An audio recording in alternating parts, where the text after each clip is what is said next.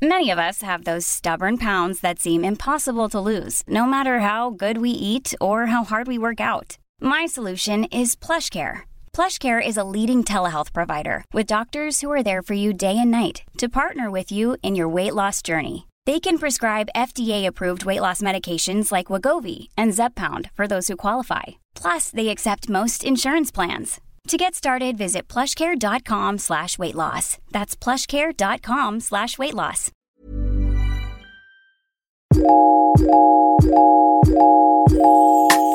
Welcome, welcome, welcome everyone to yet another episode of the Bobo and Flex Show. My name is Bobo and I am your host, and I'm with the beautiful Flex. Flex, Hey, how are you feeling today? I am feeling um accomplished. I'm trying to extend my vocab because good, Ooh. fine, well, bad is just so basic. Like we didn't It read all these is. books to be saying good. I'm feeling accomplished, and I'm feeling um, what's the word I'm looking for? Like aligned. Like the mentality is matching the personality, is matching the output, is matching the expression. I'm feeling aligned. Just for right now, though, so it hasn't been like an everyday feeling, but right now, Yeah. I'm feeling. How did you get to feeling aligned? Like, how can we also hop on this wave? bitch? You know what I did? Mm. I started meditating. Look at her. Look at her on her Eckhart Tolle. Okay. Okay, Deepak Chopra. Come on.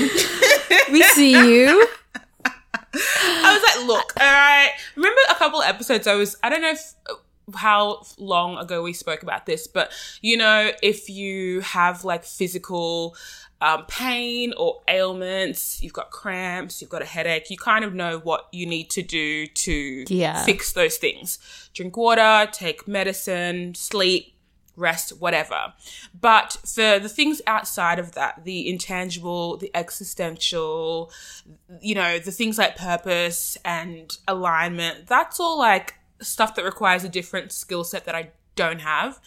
So mm. I started meditating and I started just doing more self development, but actually practicing what I was learning. So like Yeah. if one day I was learning about like the power of responding and not reacting, I would now assess mm. all the interactions in my day when I was prone to reacting and I react all the time. It may not Yeah. seem like it, but in my head, like I'm doing a lot of reacting and then stifling and then responding. But I want to get to the point where the first reaction in my head is of response, not react, not pause, reaction. respond. Yeah. Yeah. So it's a lot of brain training. Um, but then it goes back to like, you know, that TikTok that I um reference. Oh, look at me. I'm always referencing TikTok. But the one that No, I love 50 it. TikTok is our Bible now. literally 50% of conflict is your fault um, and not in a victim blamey way but just in a way that helps you create responsibility over the interactions that you have Oh my you God, I love this. participant in your life so if you just assume that Yeah. whenever you're feeling some sort of like annoyance or aggravation, that half of it is you. And so you can now adjust how you respond, how you feel, what you think. And then the rest is other people, which you know you can't control, but that's fine because you've done everything you can on your end. Yes. I love this too. I've actually I've had a week of learning how to deal with conflict better. Mm. I always thought of myself as someone that was really good at conflict resolution. then I mm-hmm. realized I'm actually quite toxic. Um, ah! when it comes, like I'm actually quite a toxic person. Literally. I realized that like yeah, like it's so easy when you're in a state of like anger to be like no, it's that person's fault. But mm-hmm. I've recently been realizing that a lot of my conflicts come from the fact that I'm very critical of people. Yeah, and, and I didn't realize that I was because I guess I'm very critical of myself, but I didn't realize that like my level of critique towards myself is abnormal. And so doing that to other mm. people is like really hard. Yeah, and like I don't know, I just get into fights with people or like arguments or whatever and not understand like why they're always offended and I'd be like everyone's so sensitive. Yeah, I've really been spending the, these past 2 weeks of just learning how to fight properly and like accepting that bitch all the conflicts that you've had. I've just had a very conflicty month. And mm. like, bitch, all the conflicts that you've had, like, it's been half your fault, which is really liberating. It's so freeing. What would you say is your tip or advice on how to argue properly? Ooh, I think I really love when I get to the end of an argument and I'm like, oh, okay, so neither of us were wrong. That was just your, like, you saw it this way and then I mm-hmm. saw it this way. Mm-hmm. And that's like, there was actually no truth. So I think like trying to be right is the biggest killer of relationships. Like, I've It just gotten to a point where I don't give a fuck about like facts anymore when it comes to like people's emotions and feelings. Cause I used to be that bitch. I used to be that scientific bitch. That's now like now we're doing logical debates during an emotional argument. And I'm like, okay, Oh, there's a time and place. Yeah. like maybe that's not the time. Yeah, so I think um divesting from being right and just literally just trying to see the other person's perspective. Um and then really and this is the part that I'm really shitty at is like being accountable for the ways that I I think for me like whenever someone tells me that I didn't communicate something properly, I'm like, no, I communicate for a living. There's, bish, there's no way. But I've had to like humble myself and be like, mm. no, like just because I communicate for a living, that doesn't mean that I'm like the guru of, com- yeah. So yeah. it's also But another also thing the is like scale at how we communicate is a different skill. Like the communication Yeah. that we do for a living is a far different skill than building actual human connection. We just have to learn, or we have learned how to articulate our thoughts. Yeah. That's like Yeah. half of the battle. honestly. And i really thought that was all of the battle because i've always been someone that like prides myself on being really articulate and being very clear and being very detailed. Like i'm the type i tell people really like exactly what i want and i'm always very clear. And i attribute that in part to having like an expansive vocabulary so i can be very clear mm-hmm. And also in part to just being self-aware. But like you said like that's actually just half the battle. I think being someone that is very clear and direct doesn't necessarily mean that you're someone that is well versed in emotions. And mm-hmm. that's like i'm well versed in my own emotions and i think i i have that expectation of everyone else. But i've also always assumed that because i'm very I'm very, I'm hyper aware of what I'm feeling and why I'm feeling it at any moment in time. And I always thought like that must mean I'm also aware of like what other people are feeling, but that's actually not the case. So I don't know. I think I'm very good at communicating with myself, but not that good at communicating with other humans, which is like another thing. Don't you love learning? I know. no, I love that. I love that. I was having us. this conversation um, with my boyfriend about the ways we're very similar and dissimilar because on on paper we have a lot of it's more like our outcomes are quite similar but our, our motivations towards our outcomes are really different so we both like learning things right but he likes to learn a little about everything he's like a really well versed person in general stuff not even general Right. but like a lot of things. So he can tell you about economics and history and like all this shit that I'm not interested in because I don't really care. So he's really Yeah. interested in understanding the world around him. And I'm interesting, interested in understanding myself. So I know a lot about very little and he knows a little about a lot. I'm like, oh, I can see why we like often don't like the things that we both find important like conversation wise not morals wise they miss because i'm like oh i don't want to talk about that deeply i want to talk about Oh, this deeply and he's like why does that Yeah. matter like if we understand the economics then that conversation is important like i don't really care about fiat currency and he's Yeah. like, no Yeah. it matters because and then um like we both need to be alone but he needs to be alone because he's uh, fundamentally an introvert who needs time to recharge and i need to be alone because i feel as though so much of my life is too externalized that i need to like take back time like it's um okay, yeah. uh, like it's my duty to reclaim the time that i would have spent doing the other things that I didn't really want to do at that time. And so I'm like, oh, I see. That's like two sides of a, the same coin, but very different. Yeah. So learning about oneself is so powerful. It's No, it humbling in a really really is, nice hey? way, especially when It you can really apply is. the things that you're learning.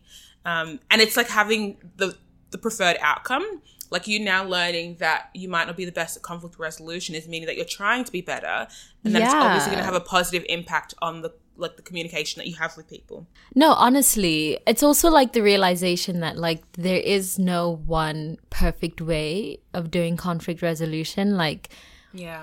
It's like something I've been th- like compatibility. We've always thought of as something that's all encompassing, but mm-hmm. it's actually very granular. Like you can be compatible with someone as far as your interests, but you're completely incompatible with the way that you disagree.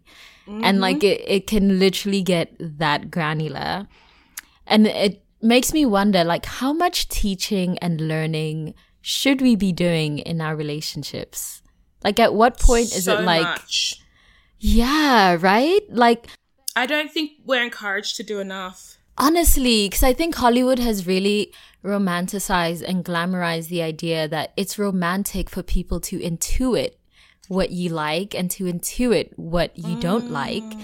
And so a lot of people don't go into relationships expecting to teach and to learn. And anytime they have to teach and learn, they become impatient because they're like, well, this takes the romance out of it. You should just mm, know. Mm-hmm, mm-hmm, mm-hmm.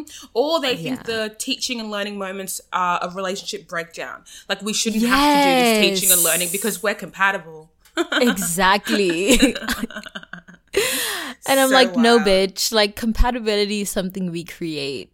I feel like when you start dating someone, you should maybe be like 30% compatible, but everything else is like created compatibility. I think maybe in theory you should be 30%, but it should feel like you're more compatible than you are. Only Mm, yeah, because, how do I explain this? I feel like, I personally feel like in a lot of dating stories I hear, people aren't compatible enough. Like they're acutely aware of their incompatibilities far too early on. And that to me feels like a clear indicator that it's just not going to work out in the way that you'd like.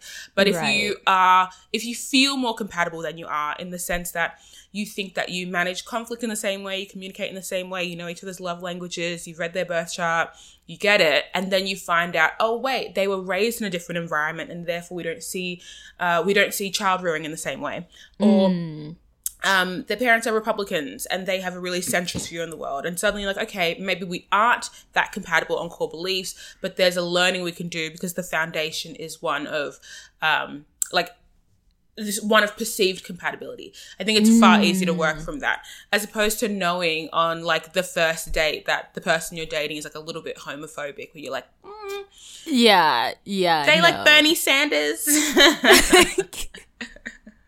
yeah, no, I feel you. There's actually this really interesting dilemma that someone posted in our Facebook group um, mm-hmm. that reminded me of like everything that I've been trying to learn about communication lately. Okay, let me just read mm-hmm. it. And then you'll let me know your thoughts. Mm-hmm. So this girl says, So my friend is pregnant and she told me she was trying to induce a miscarriage by taking a large amount of a specific herb. She initially said hmm. she wasn't ready for a child, and when I asked if she had spoken to anything to anyone else, she told me she didn't want to tell her sister, who would probably bully her into keeping this child, because her sister is a diehard vegan, anti-vaxxer, pro-Trump. The pharmaceutical industry is trying to kill us, like all that type of mm-hmm. shit.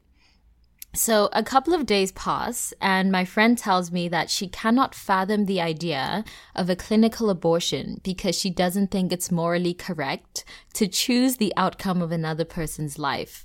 I then asked her, well, what's the difference in morality between a clinical abortion and a self induced miscarriage if the intended outcome is ultimately the same? I've also said to her, I'm happy for you no matter what choice you take. I literally have no judgment. I just noticed a contradiction in her statement and felt a responsibility to let her know. So the question here is she's now stopped talking to me after I asked her that question. Was that rude of me to ask that question? Like, was that not okay? Background info about me I've had two abortions myself and cannot stress how much I don't care whatever life path she chooses because ultimately any decision she makes for herself I support. I just think on a philosophical level, there's no moral difference in trying an at home DIY abortion versus mm-hmm. a clinical one. So I thought this I thought this was really interesting also because of the responses. A lot of the responses were, well, you're not objectively an asshole. You're just, cause she's essentially asking, was I being an asshole for asking her like why she's contradicting herself and why she mm-hmm. thinks inducing a miscarriage is morally superior to having an abortion. Yeah. And a lot of the responses to her question was, well, you're not objectively an asshole. It just isn't the place to be doing intellectual debates when someone is in emotional mm. distress. And that was really interesting to me because I am the type of person to be doing intellectual debates when Literally someone is same. in. yeah, like if if that was my friend, I would have also been like, "Wait, why not just get an abortion? Like, what's the difference?" Um, and these are like the type of arguments that I get into with people where it's like, "No, that just wasn't the right time to be asking me that question." Yeah so it, it started an argument in the comment section where half of the people were like, no, you weren't wrong, but you were kind of an asshole for doing philosophical debates when she's in such big emotional distress. And everyone else was like, no, you were completely right in asking her that because she's deluding herself into thinking that like she's doing something morally superior and the cognitive dissonance will kill her. Like as a friend, right. it is your moral duty to have those hard conversations, even during those hard times. But yeah, what do you think about that? Like, do you think there mm-hmm. is a time and place for something as deep as this, where it's like, A, her health is at risk. Um, she's yeah. clearly not thinking straight because she's in such, like, there's clearly a contradiction there, but she's yeah. clearly not in the emotional state to be able to think logically and think through this decision that she's making. But do you have a moral obligation as a friend to set aside your philosophical and intellectual concerns and like comfort her even at her own demise? I don't know. What do you think? Absolutely. And I say this because I can see the dissonance of the effectiveness of philosophical conversations in environments where they're not the norm. Mm. And so, like in the space of this podcast, it is the norm to be having those very high level philosophical, you know, ac- Twitter academia discussions because we've created yeah. that environment and dynamic, and it's actually expected that you would look at situations in that way in favor of the very like normal human way to look at situations, which is right. through hypocrisy and through contradiction. But I I have become acutely aware of like how different that is outside of any like outside of the space that we've curated. It mm. is the most tone deaf and like juvenile thing to do to prioritize what we know over somebody's reality in that moment, especially yeah. because in that discussion, the stakes weren't high for the person who wanted to prove a point. Right. Like, just right. know what you know and leave it at that. Like yeah. the kind of distress you put on someone by trying to be right when you could just be accommodating, it takes mm. very little. And I think that there could have been, and there would have been, um, a far better opportunity to be like, but don't you think that? And in that moment, it just wasn't right. I don't think yeah. she wasn't an asshole, but I find that a lot of the, like critical thinking skills and tools that we use are not teaching us empathy in any way and they're not actually yeah. teaching us how to properly connect with people so that like these themes are easily understood and comprehended right um, right but I don't think it's it's every day take the high road, let somebody say something contradictory and let it go. But yeah. I also think that in that situation, it didn't need to be it was just too too spicy, too juicy that it had to go. It's the same. It's how I feel when people want to start doing philosophical, philosophical about race, where I'm just like, okay, this isn't the time to be Yeah. like, but but did but didn't he have a criminal record? So Yeah. wasn't it Is it every day? every that the day? cops would Yeah, him yeah. And it's like, okay, I get where this is coming from. So let's just agree that perhaps I'm too emotional or too close to this topic to have a philosophical debate with you, someone who Right. is so detached from this discussion. Yeah. I also think um, what I'm realizing is that by and large, there are two ways that people process their emotions. So some people process their emotion literally emotionally, like they feel their emotions, and then other people process their emotions intellectually, like they have to think through them and like sort them. So when I'm in like a state of emotional distress, I I need someone to like intellectualize with me. I need I need to mm. sort through my emotions in my head before I can like get to the point of feeling and and like all that jazz. And I just assumed that everyone was like that, Yeah. but that's actually not the case, which is why I think I saw this there's this meme going around where like someone texted their boyfriend or their friend just yeah, they were in distress about something. I forgot what it is. And the boyfriend responded, Okay, are you in the feeling stage or are you ready for solutions right now? Which is like, yeah. Which is at this point what I'm going to start doing when people are in a, like, yeah, in a place of distress. Because it is, it's actually not everyday solutions, but I, I do tend to intellectualize emotions, which can really come across as like unempathetic and like uncaring. When I think for a lot of mm. people, that is like processing emotions intellectually is like how how you sort through them. And I feel like that's something that like friends and lovers and and and need to discuss. Mm. This is why I'm always so interested in asking people what role um, do they think they play in their friendships or close relationships, and what archetype do you fall into?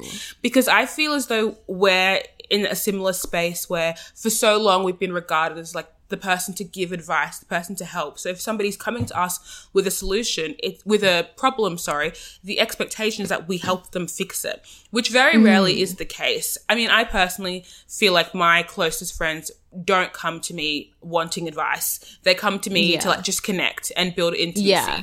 But Yeah. because I've assumed that role, and maybe it's like the main character energy being like, they need me to help them, so I'm gonna help Yeah, them. that you yeah. would much rather step into your self prescribed role than step out of that role and be what the situation requires. Oh my god, I just had um a really long conversation with a friend of mine about this where they were like, "Listen, like they came to me to set a boundary. They were like, "Yo, like I'm I'm just like overwhelmed by everything that's going in your life, going on in your life right now. Like I actually can't help you. And like now I'm just feeling mm. overwhelmed and tired. And I feel like you put me in this position where like I have to help you with all, and I'm like, whoa, wait, I never expected help. Like I never wanted that or expected that. I just mm. actually wanted a sounding board. And then, yeah, we just had this aha moment where it's like, the assumptions that we because the role that she usually plays in all of her other relationships is like being the solution person she assumed that role in our relationship too when like i never even wanted that to begin with so it mm. is like such an interesting such an important thing to ask yourself like what role do I play in my relationships and do I need to? Like a lot of people are driving themselves mad playing roles they think they have to play when in reality you actually just don't. wow, look at this growth. Right? it's just the wildest thing. I really um I don't know, it's it all sounds so self-explanatory, but you know, days move too quickly for us to slow down and be like, "Wait a second. Is this thing that I've done every day out of habit because I'm used to it, not because it's beneficial, a beneficial Yeah. thing to keep on doing?" And also, I've been thinking about how attached we get to like ideas of who we are. And so, for example, like I was speaking to a friend of mine who is a musician, and we were speaking about how it's really um, like nerve wracking to be invited to go on a shoot where somebody else is styling us or doing our hair and makeup because it's always got to be something. It's always got to be like a white woman who's so confident in doing black makeup and then she puts like an ashy foundation on me and a green yeah. eyeshadow and a pink lip and calls it a day. Or it's a stylist who's so confident in styling people like me who wear color or, you know, androgynous shapes. And then she brings me a size, you know, like four sizes too small and is like, can we make it work? So like so much of us is we're just fighting against this idea of like we don't want someone to have control over what we look like because they won't do mm. us justice. Yes. And so then we are exploring the idea of like, well, what if they don't do us justice? Like, does it actually matter? And not in those situations where they're completely disregarding like our skin tone or our size, but in instances where like someone's put us in a color we wouldn't wear or an aesthetic we wouldn't wear, and we're yeah. taking it so personally, is that, is that really a helpful thing to you? And similar with personalities, I really get yes. frustrated when people that I don't spend a lot of time with or haven't seen since I was like a very, very like early adult, obnoxious, externalizing everything type bitch who still want to tie me to those ideas, like who don't see the growth or the maturity because we're not in that environment for it to be seen. Yeah. And it's like, I get so offended. I'm like, why don't you see that I've changed? But it's like, yeah. who cares? like, yeah. it doesn't even matter. You're such a small priority. You're such a small character in their story. Like, get over yourself. It doesn't matter. as long as you know you're working on it. no, that's so true. I think about this too. Like, there's so many things that we care about as far as p- other people's perceptions of us and why. Like, but that is something that I had to interrogate a lot. Like, when I lived in LA and I would do like shoots and stuff, and of course, I'd be on set and the makeup artist would have no idea what to do with my skin tone or with my hair.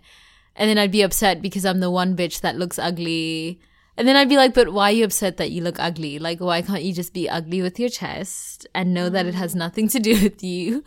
And that's that. Like, why, why are things personal? Yeah. Why are things personal? It's a lot. It but really it gets easier. Do you know what I've been doing recently? I used to, mm. um, I think maybe it was like, let's say last year for a timeline.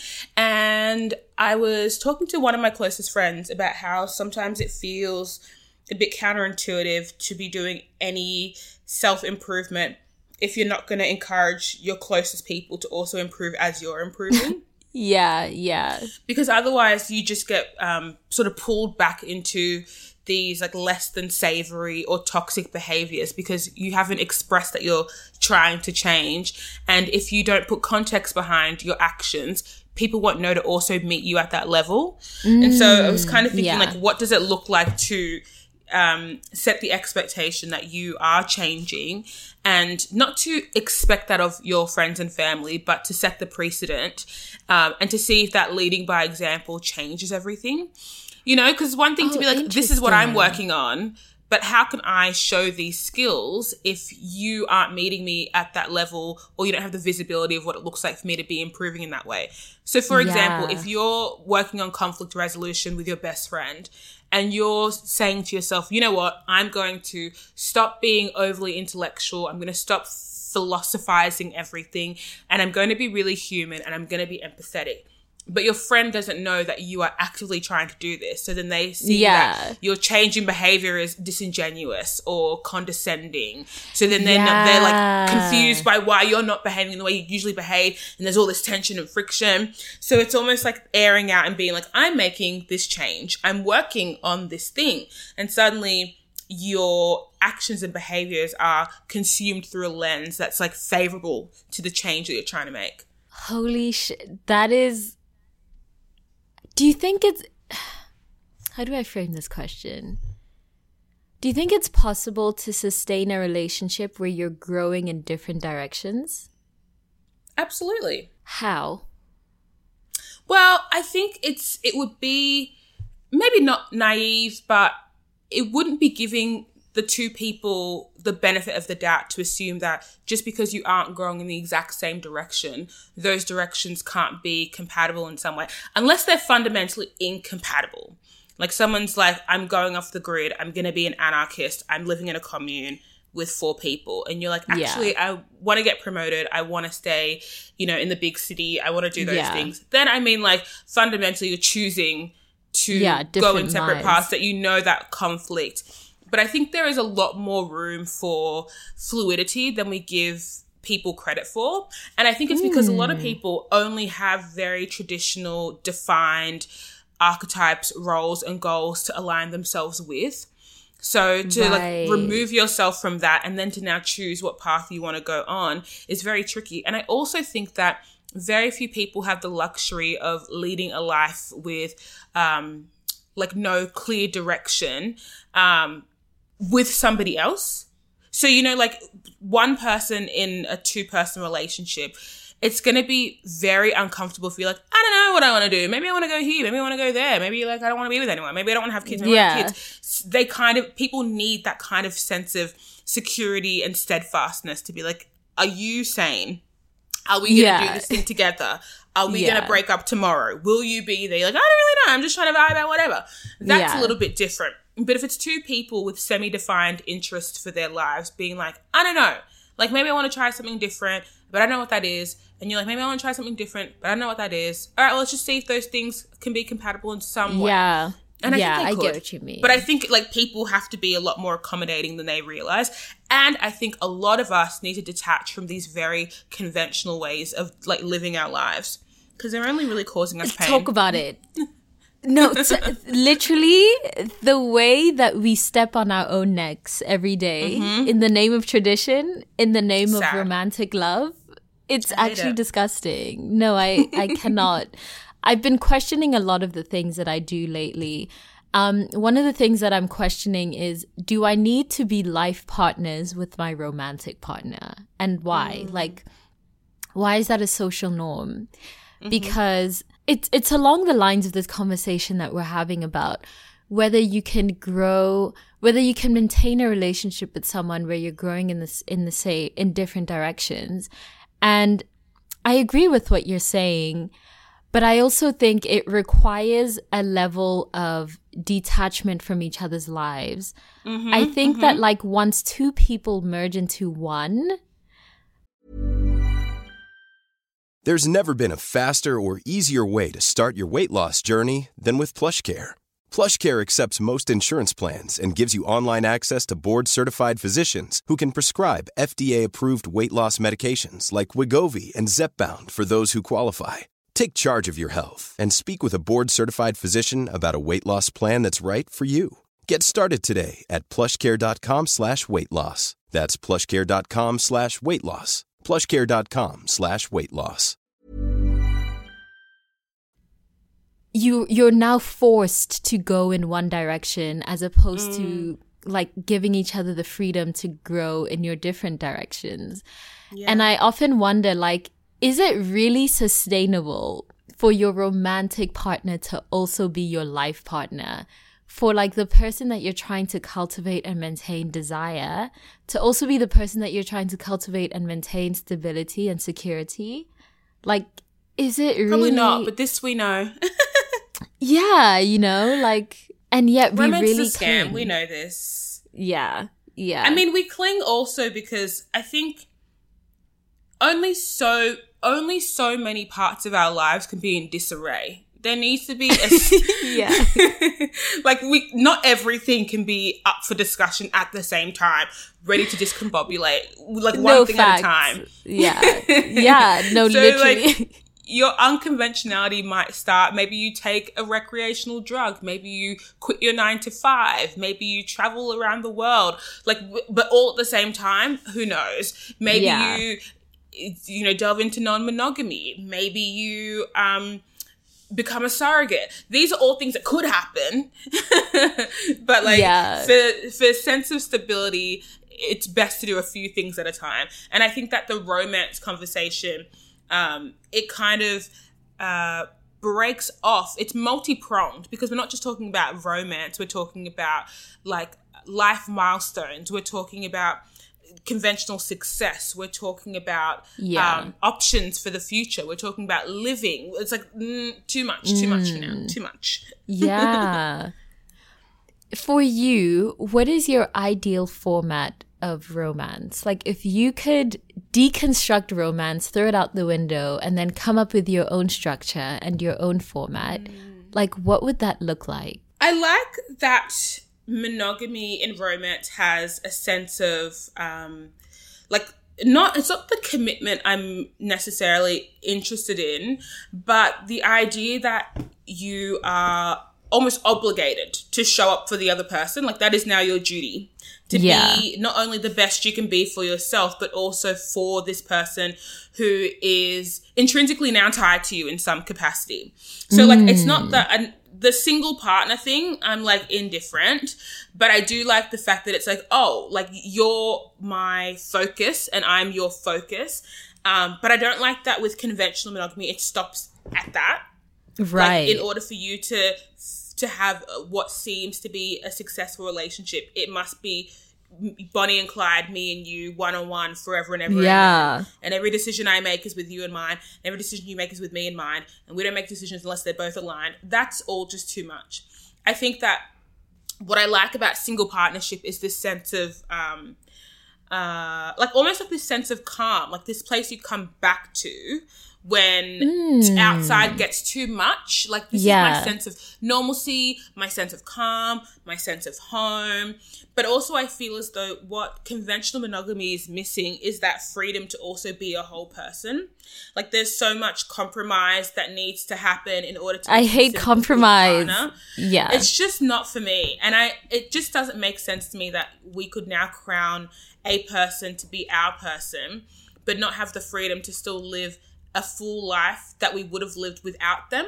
And Facts. people would argue yeah. that your life maybe wouldn't have been full if you were craving partnership. But I feel as though having a partner should mean with this security and with this like guaranteed love and affection and with this person I'm now committing to doing life with, I have the breadth and the bandwidth and the range to do whatever I want because there's still a sense of normalcy here.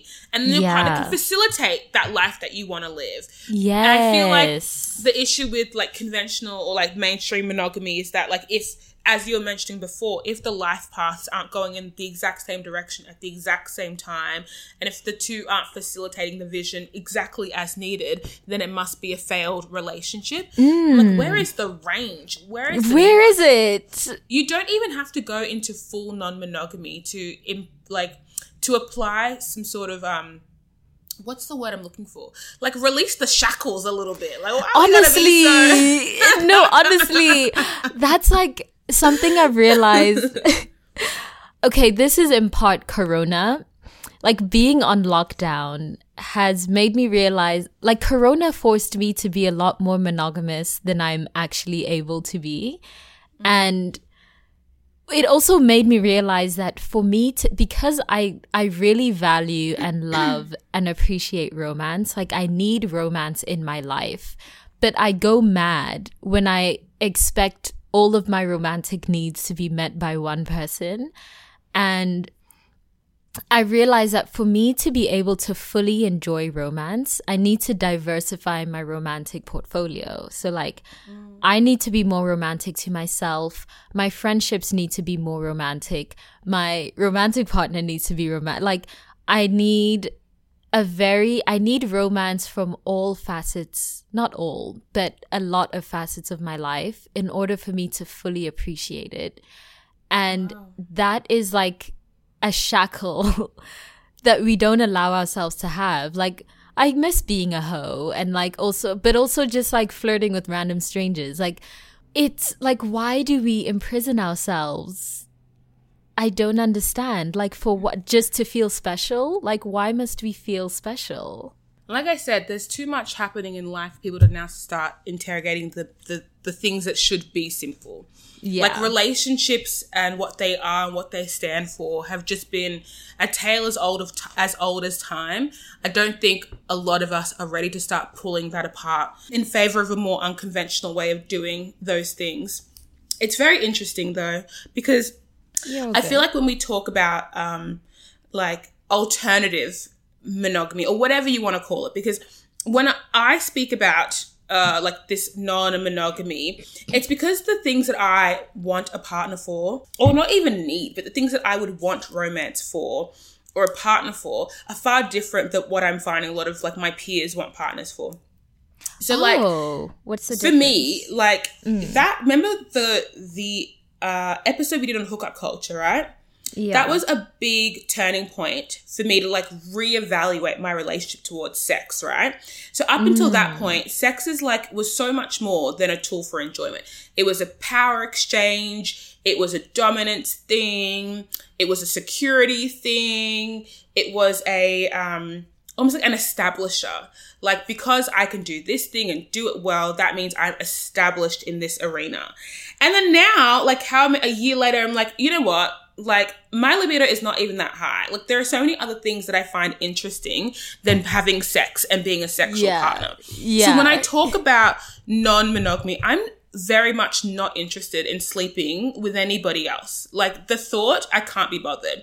Not Yeah. not the sex itself, but like how feverish like hookup culture is yeah. is Yeah. not for me. It's, it's very time moreish, and I consuming too. yeah, it's very like like indulgent and like Mm. um uh like you've got to feed it's a it's a it's a beast you got to keep feeding into yeah. like you're feeding your yeah. ego you're feeding your security you're feeding your looks you're fe- it's too much too Yeah. much i'm not interested what i do like is this room to like explore um romance with people because i think romance is fun and I that's like love it. Yeah. it's Yeah. just like, With but I don't think.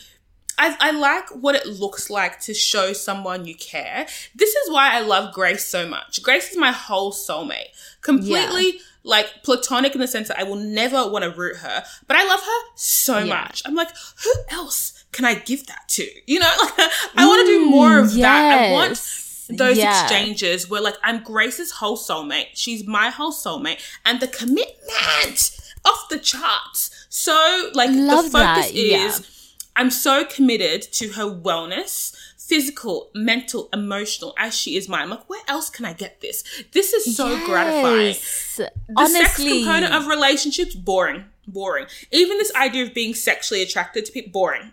So over. no. I feel literally so banal, so inconsequential. Like Who cares? Everybody's hot. Like we could root anyone, but this, like, honestly, this feeling of being like, oh, I gotta show up for this person because I care about them. Like, I want them to live a good, wholesome life. I want to Yes. facilitate that. What do you need? Let me help. That's fun to me. So I'm like, Same. surely, how many? I want to do that with everyone. I don't want to be limited by gender.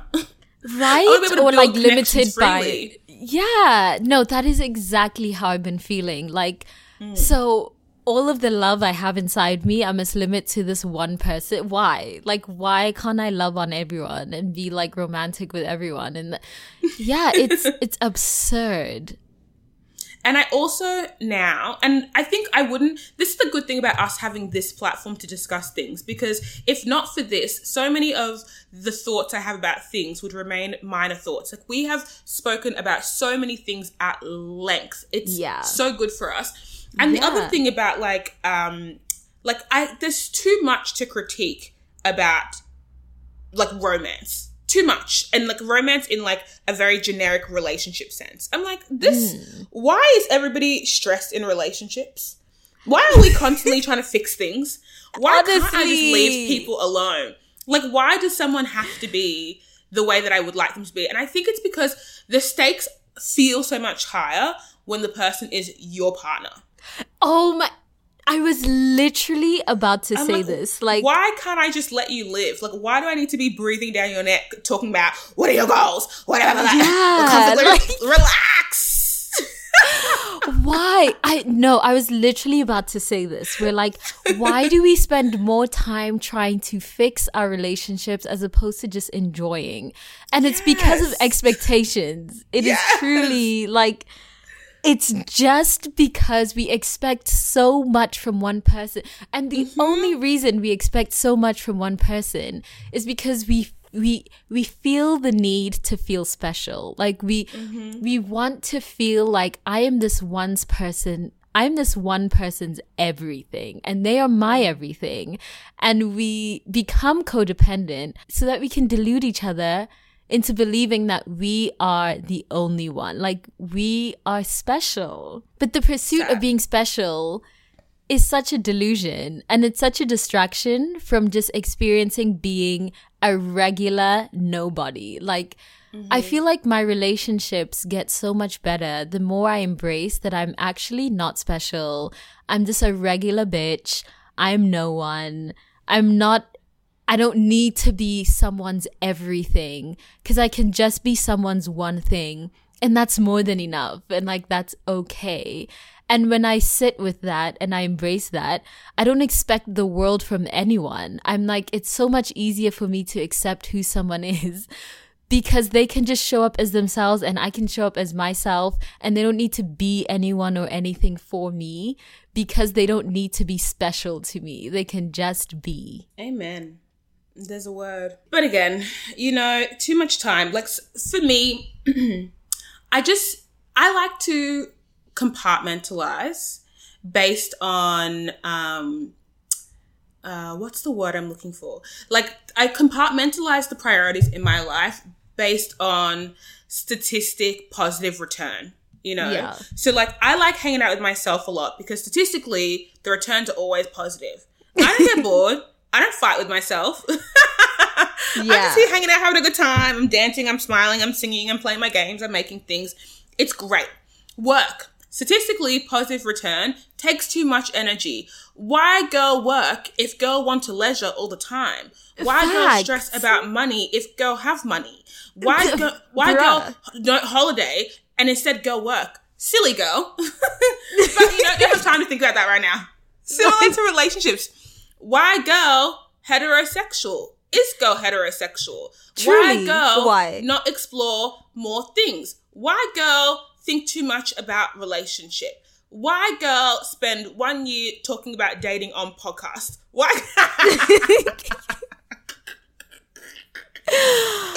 No, literally. Why girl not garden if girl like flowers? Why girl not go to rainforest if girl like trees? Fact, like, oh wow, These are the questions. too many things to focus on. Oh my god, literally. At this point in your life, what do you want from your friendships? Okay, wait, let me contextualize why I'm asking you this. Do you think that you are able to have a more fulfilling romantic relationship because you have Grace and like your relationship Yeah. with Grace is so lit that like you don't expect the world from your man?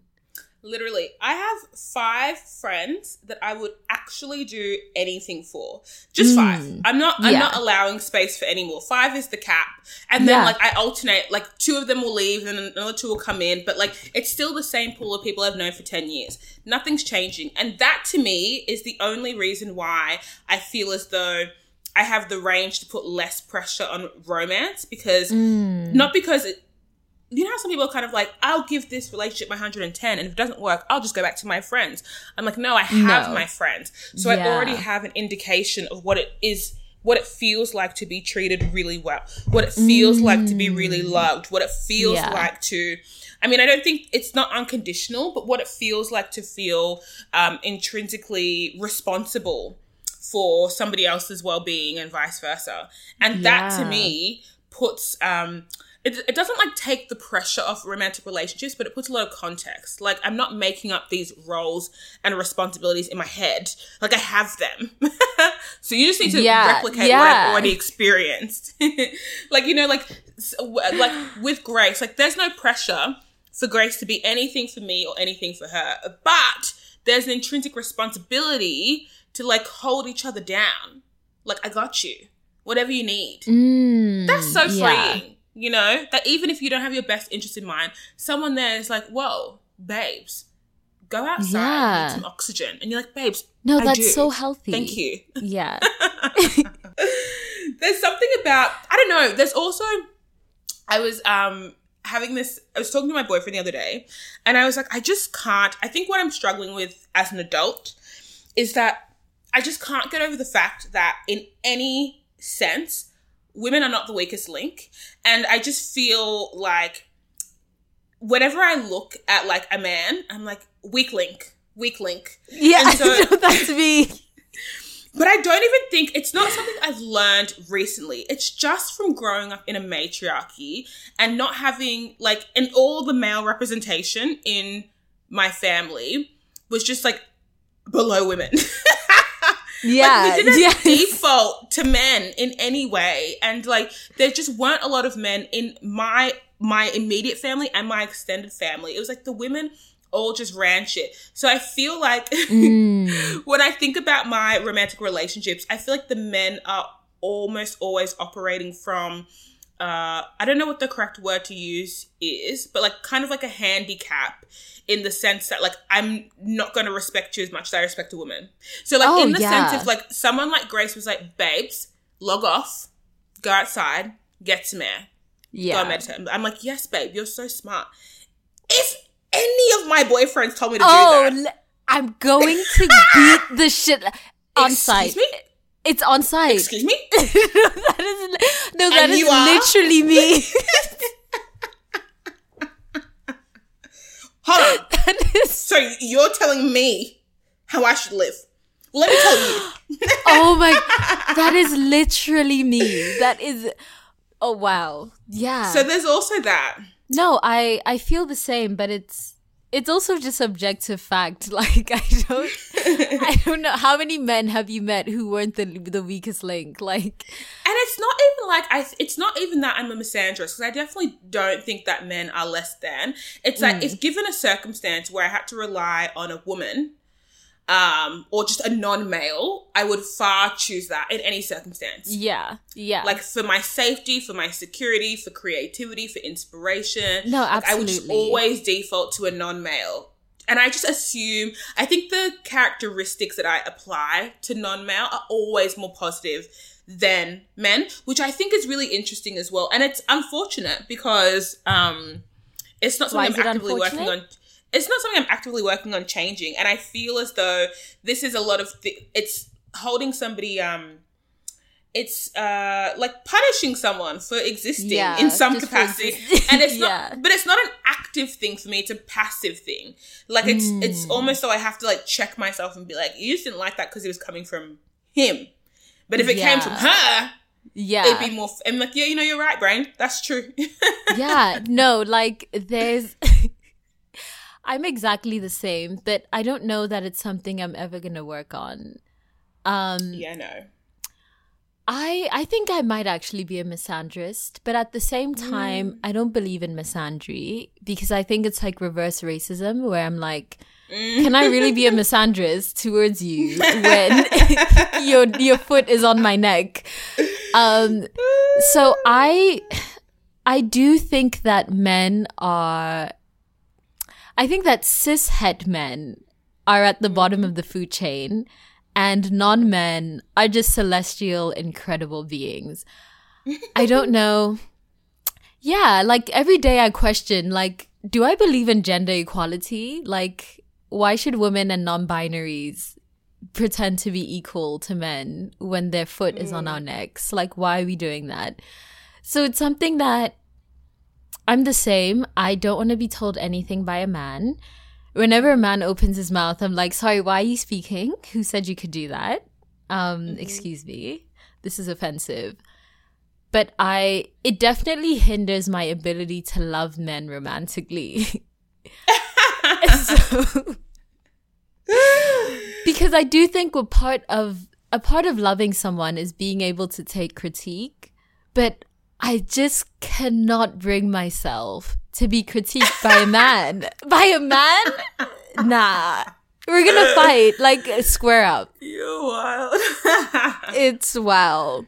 do you know what i do love though Yeah. i love love love bro culture and let me tell you Really? There's something. Why? Yeah, there's something about it. I feel as though it's just so baggageless. Like to walk into an environment, recognize someone who you identify with purely because you perceive them to be male, and then like have an affinity for them. Like it's like I just I hmm. see it and I'm like, this is wild. Like you just both of you just like sports, and now you're hugging. I know. And now you're like, you, like this is your person because you just like the same sport, or like the sense of I comfort. know. Can you believe it? Yeah. Like when I walk into some environment and like automatically it seems to get segregated or like yeah segregated by gender you know or like how people are perceived to identify and then it's Yeah. like the quote unquote men are over here the women are over here and i'm like why is the energy so good over there how are Yeah. you laughing already? Why are we laughing? I want to laugh too. Yeah. over here, we're trying to like gather details and like ask questions. Like, you know, so what do you do? Oh, okay, cool. Like, Yeah. Do you do you believe in this idea that like male friendships are just easier and like more fun and and and and I think Um, they're low risk, low reward. like, yeah. you're definitely not getting much out of it, but it seems fun. yeah, it's like it's stress free. yeah. I would much rather the kind of dynamics I have now with women. It's kind of like the stakes, the investment is high, the stakes are higher, but it's almost always worthwhile because, Mm. Yeah. like, we're coming from the same. We're, it's generally the approach is very similar, but you see, like, isn't it? So I find it really interesting to talk to just like heterosexual men who don't have um like non-male friends who are just so excited to just talk about how they feel and what they Yeah. think and why they yeah. think it and it's always like it's like that same we were talking about it in our dating episodes but it's so easy for uh, like us to make men feel special in that environment because we're just asking them questions and that's Yeah. getting internalized it's like oh my goodness you care it's like oh no it's just conversation babe so like Yeah. i that part of manhood seems very difficult i'm like i wish you could change that for yourself because i can't do that but Yeah. and they um, really can too. Like they really yeah could. just in a really juvenile sense i like bro culture not in like a not in the not in the misogynist like rape culture way but just in the like oh so simple like you just see there's a- someone who you perceive yeah. to be your gender and now you're like loving up I know. And it's just that simple. I don't, it's, yeah. I think my New Year's resolution in 2021 is to make more male friends. Um, but like close male friends. I have, like, I have male friends, but they're not deep. And I need, um, I need like on like authentic men in my life. Like I think similarly to you, I grew up in a family with a lot of women. And that has colored my perception on men quite badly too. Like there's just there's just so many women in my family. There's like I have a lot of aunts, like all of my cousins. I have one male cousin. Like everyone else is a girl. So I think my perception of men has definitely been colored by that. And also just like the cultural context of being South African, where there's such a high femicide rate and like the men just don't respect women and the masculinity is so mm. toxic. And there's so much like generational trauma that's not being addressed by black men in South Africa. Like there's so much where like my perception of men has definitely been colored by the violence that I've experienced or like seen from men but I want to just I want to manifest some wholesome men in my life. Like I want to see if it's true. I want to see if it if it's possible.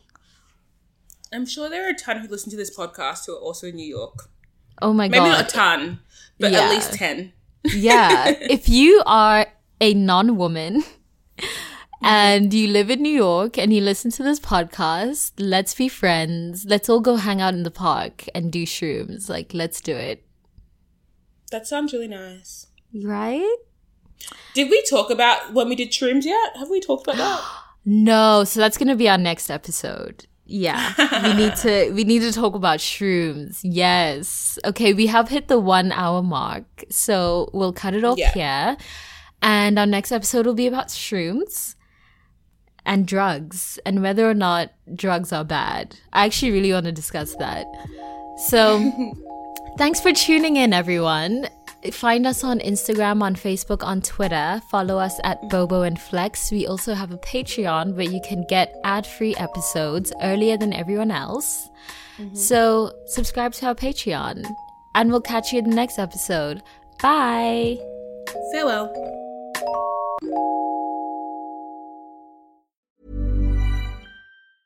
Planning for your next trip?